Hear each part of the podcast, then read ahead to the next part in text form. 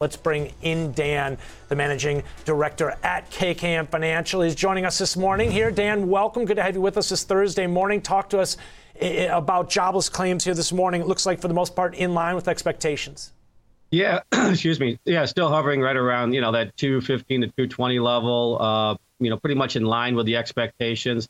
Historically, uh, still pretty strong. You know, so we continue to see that stay in a range that would indicate, you know, based on Fed Chairman Powell's testimony yesterday.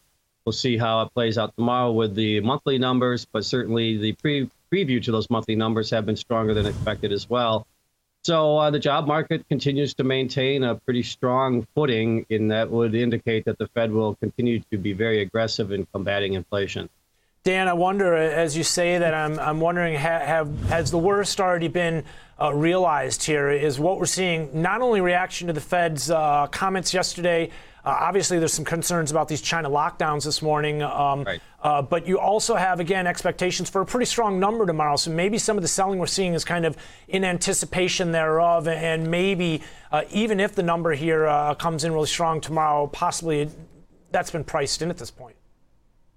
Possibly, but uh, you know, certainly we're probing the bottom end of the range when you look at the Nasdaq for sure. You know, when you look at some of the other uh, indexes uh, we're holding above there so far, and you're seeing, you know, some resetting of expectations in uh, other asset classes as well. The dollar now trading at two-week highs, uh, gold coming under some pressure. So uh, one thing that uh, I'm a little cautious about, Ben, uh, is that if you know if this is the low or you know the market's already priced it in, or if it hasn't yet, would be mm. the short end of the yield curve. You know, when you look at the two-year now going to 471 know, those, those are new highs. Uh, and so you're seeing the short end really selling off, uh, adjusting for the testimony yesterday, or at least the uh, press conference. We'll see what the Fed officials have to say as they start to roll out their talking points in the next couple of days.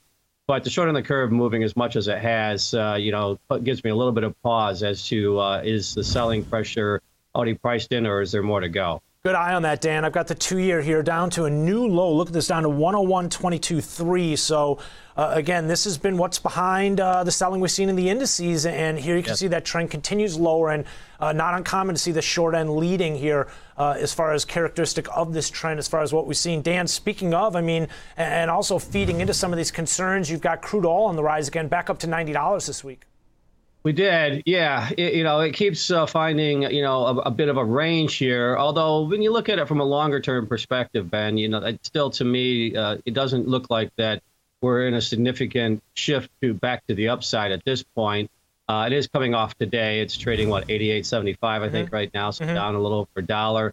Uh, but yeah, you know, we're seeing it kind of uh, test the, the limits of uh, the recent range, uh, but it does appear over the last few weeks that 90 is kind of the topping level. And then, uh, you know, like I said, I think, you know, longer term, you're still seeing a little bit of a, a, deceleration, if not even a shift to the downside from a trend standpoint. You know, but not, you know, with some of the dynamics that are out there, that can change very quickly. Uh, it's being controlled by things, uh, you know, a little probably a little bit outside of supply and demand, uh, particularly when you look at some of the things that are going on from a geopolitical standpoint.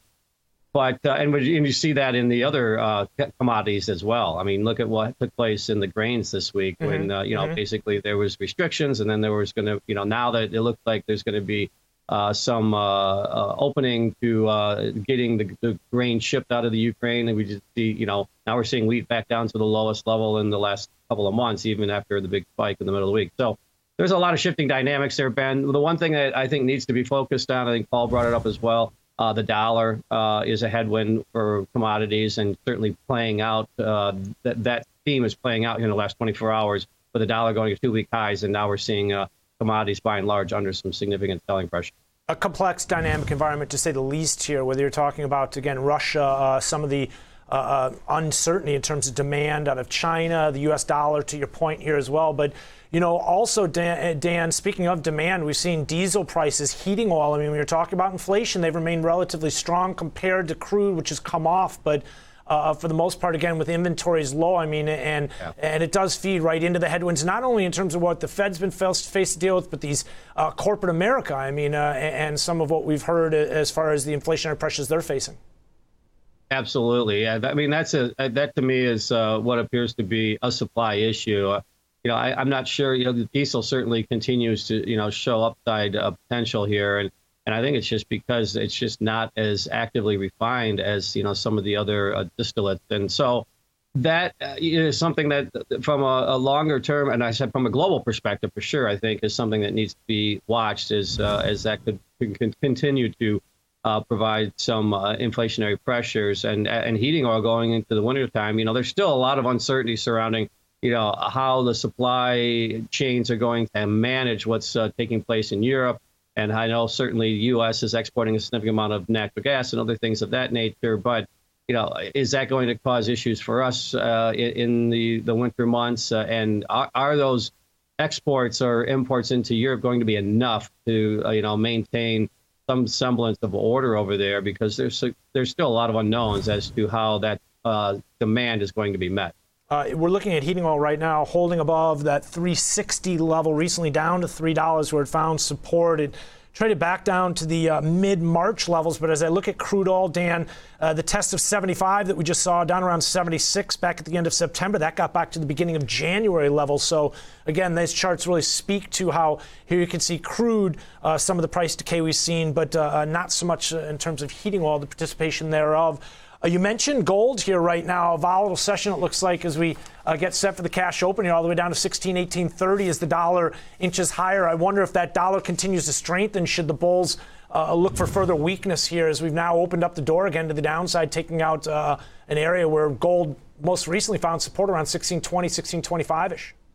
Right. Yeah, it, it, it's threatening too, Ben. And the other caveat to that would be interest rates going to yeah, you know new time. highs, but particularly the short end of the curve. So you know, with the dollar running up uh, two week highs and interest rates continuing to move higher on the short end, as those are going to be two major headwinds for uh, gold. I mean, silver's coming down today as well. It's down about three and a half percent, but from a technical standpoint, still in a much better position than gold. Just taking a quick look here, Dan, I want to point out because you did mention uh, earlier the two year, and I pulled up the futures contract, the forward slash ZT. This is the micro two year, just so we can get a look uh, uh, to Dan's point here to a new high, and that could. Again, also be what gold uh, uh, is focused on here and giving a little bit of ground for the bears to stand on at this point. We'll see if they continue push lower here. maybe it's not so much a dollar story. Maybe it is more focused on rates here. Uh, Dan, appreciate you joining us here and helping us break it down, looking at the number here and talking uh, about what's going on commodities. Is uh, everybody's focused on the Fed? I think it's important to stay dialed in on crude again at 90. And to Dan's point, some of what we've seen in terms of grains tied to the geopoliticals. Dan Deming, the managing director of KKM Financial.